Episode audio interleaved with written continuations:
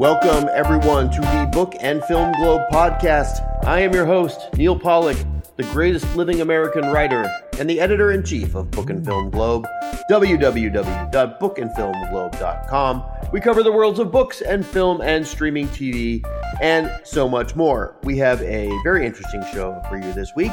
Michael Washburn, our frequent contributor, will be here to discuss the latest effort to censor a work of culture. In this case, it is a scene or two from William Friedkin's film The French Connection, the Oscar winning movie of 1971, apparently not acceptable to the people who put out the Criterion channel. We're also going to talk to John Paul Guinn about the new movie Transformers Rise of the Beasts. Poor JP had to review that for us. And we're also going to talk to TV critic Matthew Ehrlich about The Idol, a new show from the creator of Euphoria on HBO Max. I guess it's called Max now. A show on Max. Uh, Matthew Ehrlich will be here to talk about that. We'll be right back to talk to Michael Washburn about censoring the French Connection after this uncensored musical interlude.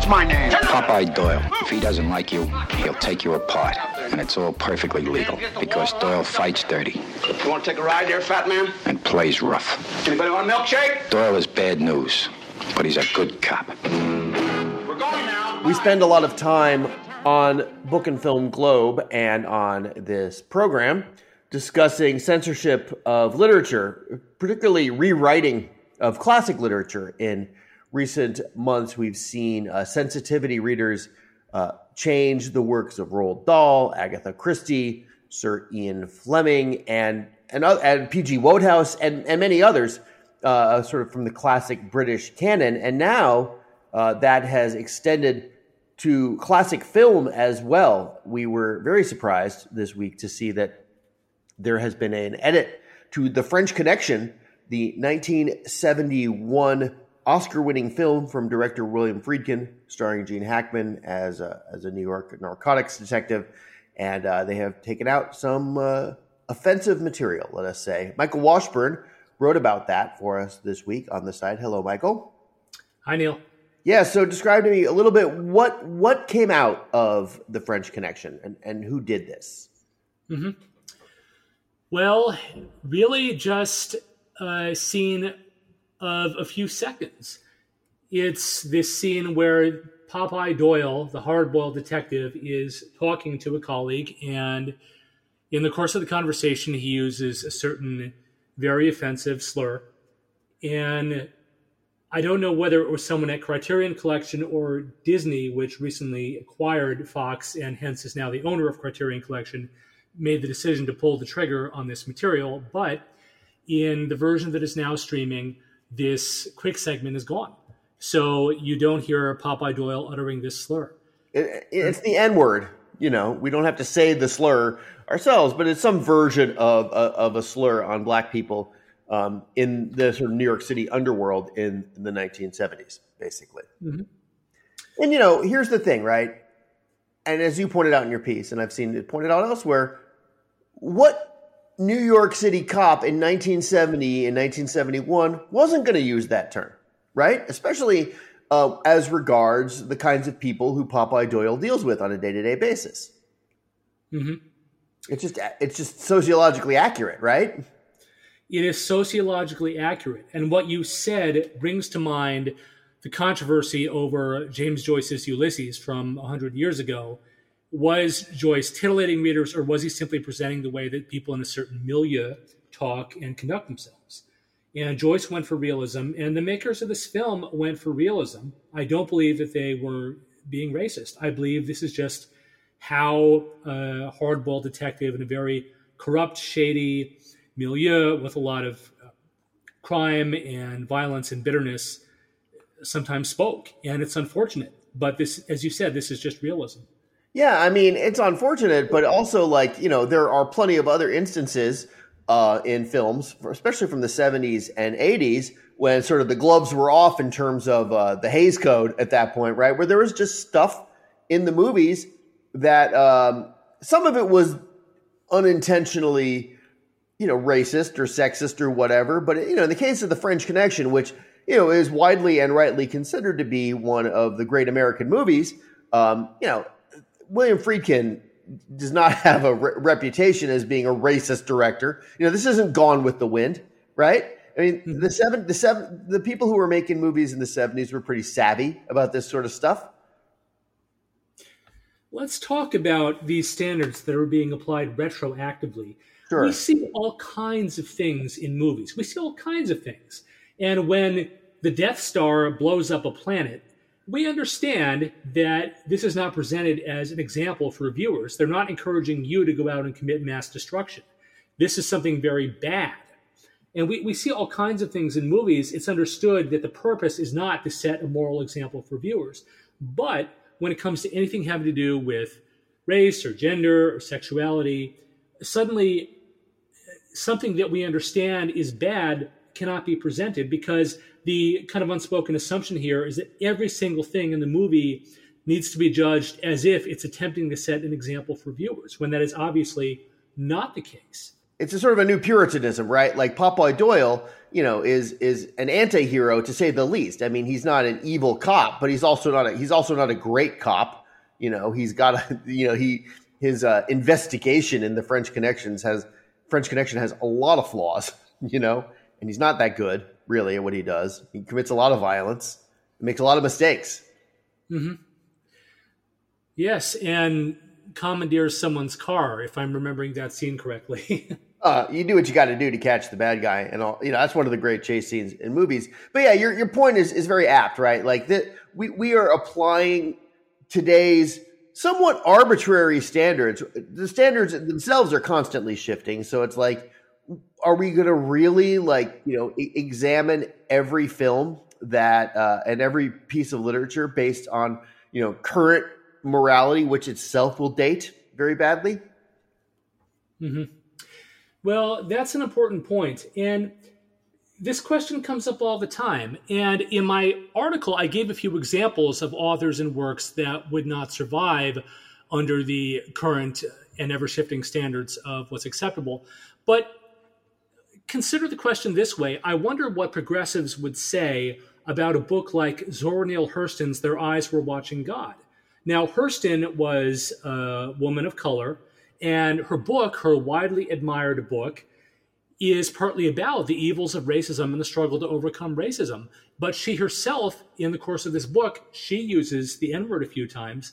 Is she uh, deserving of cancellation? I wonder how certain progressives would answer that question because obviously she is presenting a social reality and she we know where her sympathies lie. We know how anti-racist she is. So what do you do about an author like this? And if you concede that Hurston was not being racist and that was not her purpose, well, then what do you say about other authors who were being sociologically realistic and presenting a, a certain milieu, a certain time and place in history? Well, my argument would be even if the author was deliberately being racist or un, even unintentionally uh, displaying retrograde racial attitudes, you still shouldn't censor. You still shouldn't change.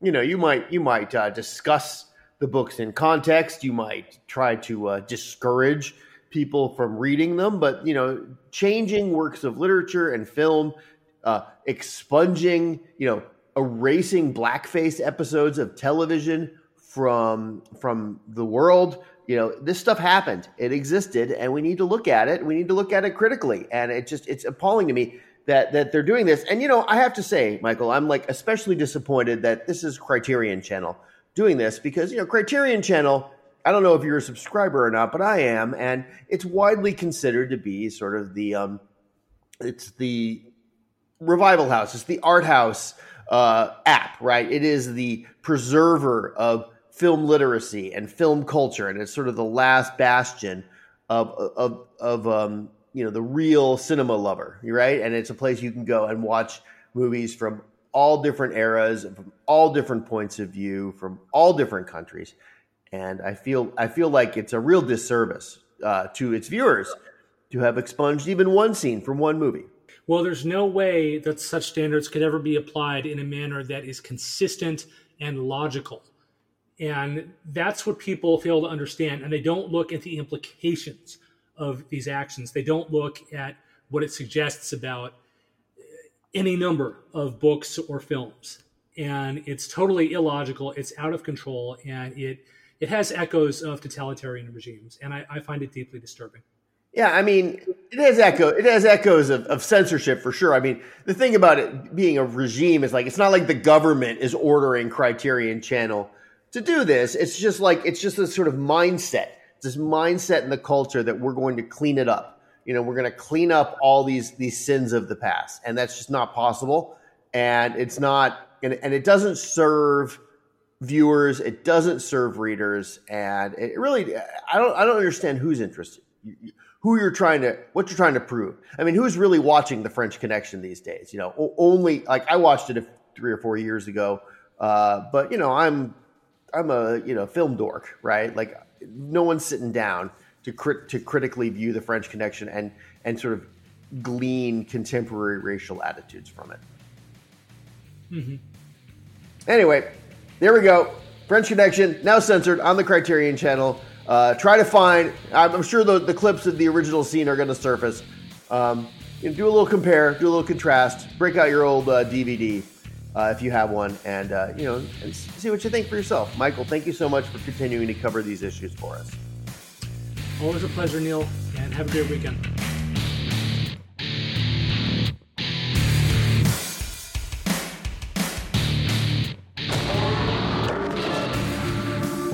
For centuries, our kind has stayed hidden on Earth. But darkness has found us again. This is about the fate of all living things. Unicron is coming.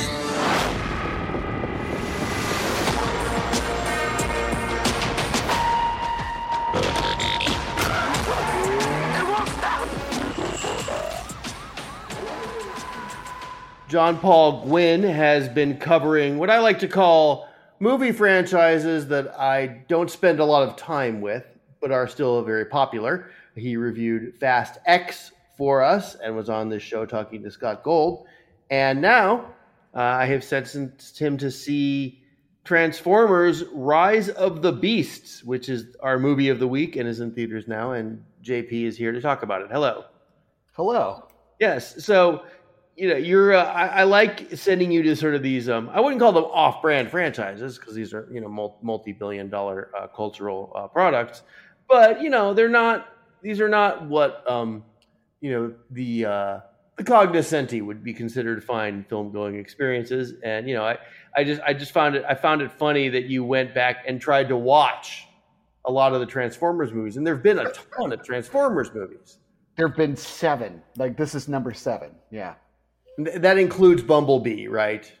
That includes Bumblebee, yeah. So there's five main and uh, there's you know Transformers one through five with all their various names, and then the Bumblebee prequel, and then this is another prequel that happens before the events of Transformers. Yeah, I like the idea that like there, you know, there were Transformers on the Earth before Transformers. You know, Bumblebee was an '80s car and mm-hmm. now the, the the current car is Mirage, and he's like a '90s car. Well, Mirage is. I don't know. I don't think I know enough about cars. Uh, the Mirage is a Porsche. Looks oh. like it could have existed in the '80s or the '90s. Bumblebee's in the mix too. You get some Bumblebee action there uh, in this one. Uh, I like the the idea they're trapped on Earth, right?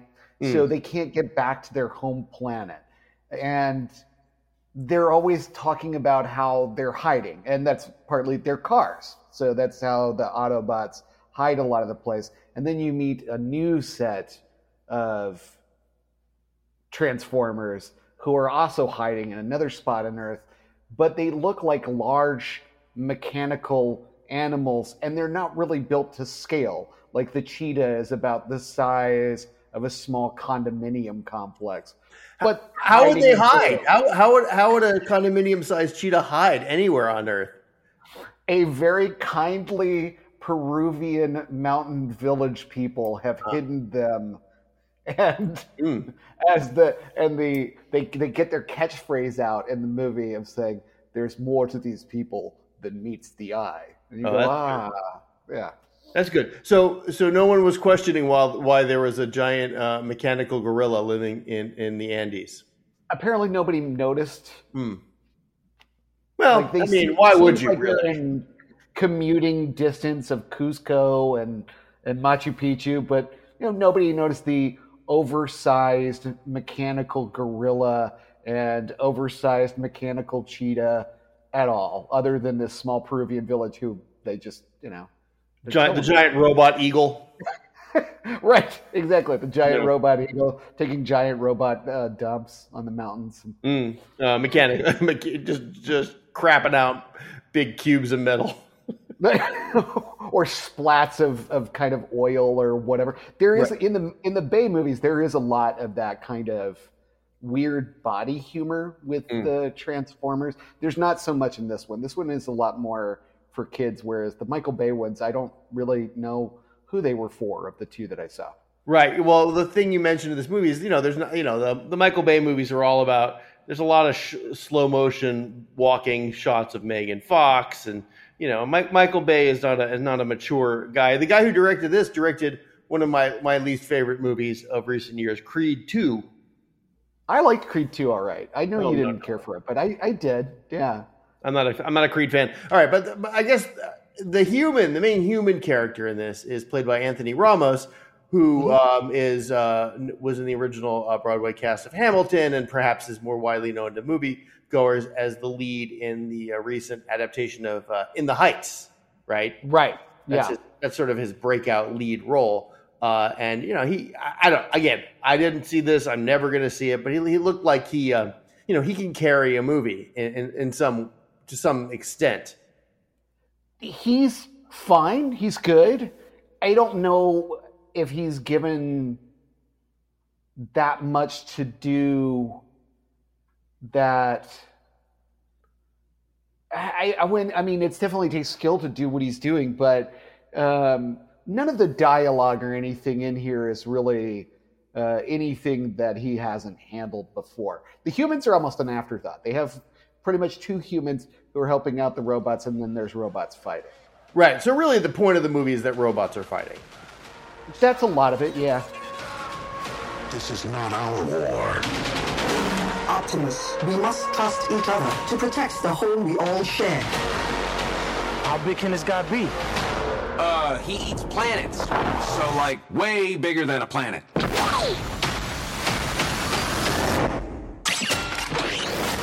All the Transformers movies have some kind of MacGuffin. In the first one, it was the Allspark.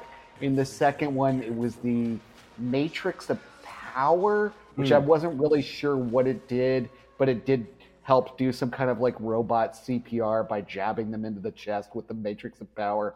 But I don't think that was its main purpose. Here, it's pretty easy to tell. It's a. It's called. Um, oh my god, I forgot what it's called. It doesn't matter what it's called. It's a big intergalactic bridge that's basically like a like a like a dongle, um, and they're trying to keep this from some really bad planet-eating robots. Um, but they also want to get it so they can get back to their home planet. Mm-hmm. What's the Um, Transformers? what's the home planet called? The Transformers home planet. I was never like you said in your review. Like you were never you, you were never a fan of Transformers growing up. When you were nine years old, your favorite movie was Goldfinger. You know, Right. and and mine mine was like mine was Airplane. you know, Right. And Yeah. and you had this line in your review said, you know, you had Star Wars figures, but your main uh, purpose was to alphabetize them. I really hated it when people got them out of alphabetical order. Yeah, it was not good for me. They didn't understand that it went. It didn't go under A. It went under S for Skywalker, comma Anakin. Ah. the other kids, they just they had no respect for what was going on there. You, does wait? Does Chewbacca come before C three PO? No, C-3PO comes before first Chewbacca. because because it's Yeah. like it's a le- it's Right. letter and then numbers. All right, Yeah. all right. That that that mystery solved. You know, this is obviously like there's certain there were certain kids who loved Transformers and who, Yeah. who they're- they're the same kids who liked cars, right? They they liked the machines and they like and, and they understood the mythology and they dug it. And obviously, there's still a global audience for this stuff. Right. It's um I don't you know, I don't think that it's really any kind of more lowbrow than than something like Fast and the Furious. It's a, it's robots. I had a fr- I have a friend that, that really really likes these movies. We were talking about this several years ago, and I went, "Why do you like them?" I saw the first one and I didn't like it. Why do you like them? And he goes, "I like watching big robots beat each other up." And I went, "That's a great reason to like these movies." That's their whole reason for existing. It's that I mean, they do. This one felt a lot more than the first two Transformers movies, the ones that I've actually seen. This one felt a lot more close to what the identity of the cartoons was like and what the identity of the GI Joe cartoons was like. It was it was pretty cheesy. It's not at like a level of um, Spider Verse in terms of its creativity or anything like that. It's a basic story. They have a MacGuffin that they're chasing around that kind of um, gets all of the action going and brings all of the characters into one place so they can have these battles with each other. Um, the some of the rope, some of the the the Transformers are like kooky and fun in their own little ways. Um, like they'll have a an accent or you know like to dance or hang out and be rebellious and Optimus Prime is like the big dad and stuff like that. And then they have all these like little morals throughout the thing. It's it's it's cheesy and it's basic, but you know it's serviceable. Like if you had if you had like a ten year old uh, niece or nephew that you that liked stuff like that, going to it and sitting through it, this is not painful. Whereas when I sat through Transformers: Revenge of the Fallen last weekend, my God, I don't know who that was for. It had humor that was really, really adult, violence that was really, really adult, but also was just idiotic. All right. Well, Transformers Rise of the Beast, simple, but yet not idiotic, says uh, JP Guinn. JP, next week we're going to um, send you to the art house. We're going to send you to review Wes Anderson's Asteroid City, uh, which I, I imagine is a little bit more in your wheelhouse. It's a lot more in my wheelhouse. I pretty much, you know, it's going to get a good review, I would imagine. All right. Well, I'll I'll also sit through it, and uh, I probably won't give it a good review. So we'll have we'll have a nice chat about Wes Anderson. Uh, and but but for now, it's Transformers: Rise of the Beasts in theaters now. JP, thanks so much. Thanks very much, Neal.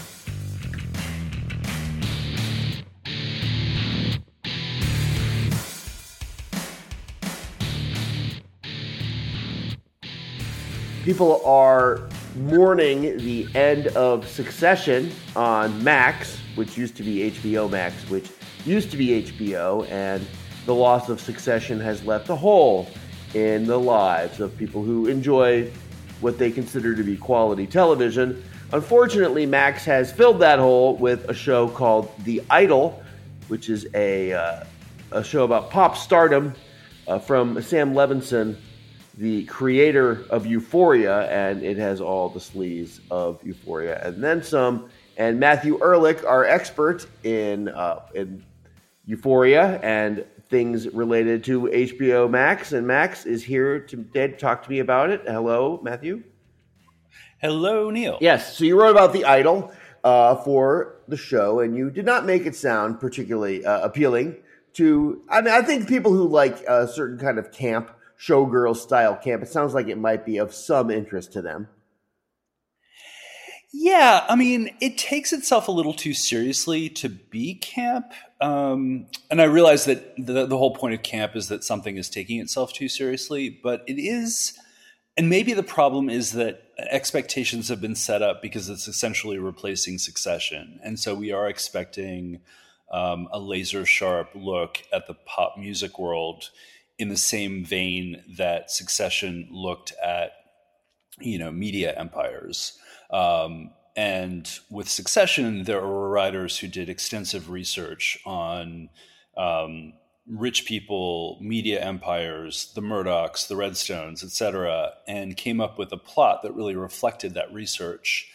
Um, in this case, I don't see any real research. There are fleeting references to the careers of you know there are aspects um, this woman jocelyn she's the pop idol Um, and I think Jocelyn is the most ridiculous mononym for a pop star I've ever seen on television before. I mean, why not call her Stacy or Agnes? You know, Agnes. Um, why not? Why not? Exactly. Use your last name, honey. Um, it's not, you know, I mean, if you're Madonna, yeah, you, you know, call yourself Madonna. That's great. Um, so they're clearly referencing they're referencing Britney Spears. There's been a recent mental breakdown that she suffered. They're referencing maybe Demi Lovato. At some point, a Vanity Fair reporter says to her, um, I really liked you, and so, like I grew up watching you on this show called like Rock Camp or something like that. So there's an I, there's this idea that she was once a child star that has you know reinvented herself as this sexy pop star, like like Demi uh, Lovato, like Christina Aguilera, like Selena Gomez, etc., cetera, etc. Cetera. Right, uh, but it doesn't. Beyond that, it doesn't seem to really have anything to say about the pop music world. It's snarky, and there's a lot of. Um, you know, uh, regressive sexuality uh, to make it seem authentic, but it doesn't really. Um, there isn't a really a sense of why this woman is um, such a big pop star. She's, I mean, and and Lily Rose Depp can sing, she can dance, um, but there's you and know, she's beautiful. She's very very beautiful, but she's almost like too beautiful. Like sometimes pop stars aren't necessarily model beautiful, but they have like charisma and space. Like Lady Gaga. Uh, right. Or Madonna. Yeah. You know, Madonna was not ever really a great beauty. She just kind of had this, you know, um, you know, ineffable quality to her. So there's this, and you know, and Lily, Lily Rose Depp looks fantastic. I mean, she really is. Um, you know, she looks like both of her parents, um, and she's good, but she just doesn't have this like sense of you know uh, gravitas isn't the word. It's just there's a sense when you're in the presence of someone who is incredibly famous and knows it. There's an energy that they project. She does not project that that kind of energy. Yeah. Well, and uh, the thing you point out in the piece that I, I really glommed onto, I guess, because I'm I am in the media, is the way it portrays the celebrity uh, media nexus. You know, they're all she's done something. There's some indiscretion, right, in the opening episode that she's committed.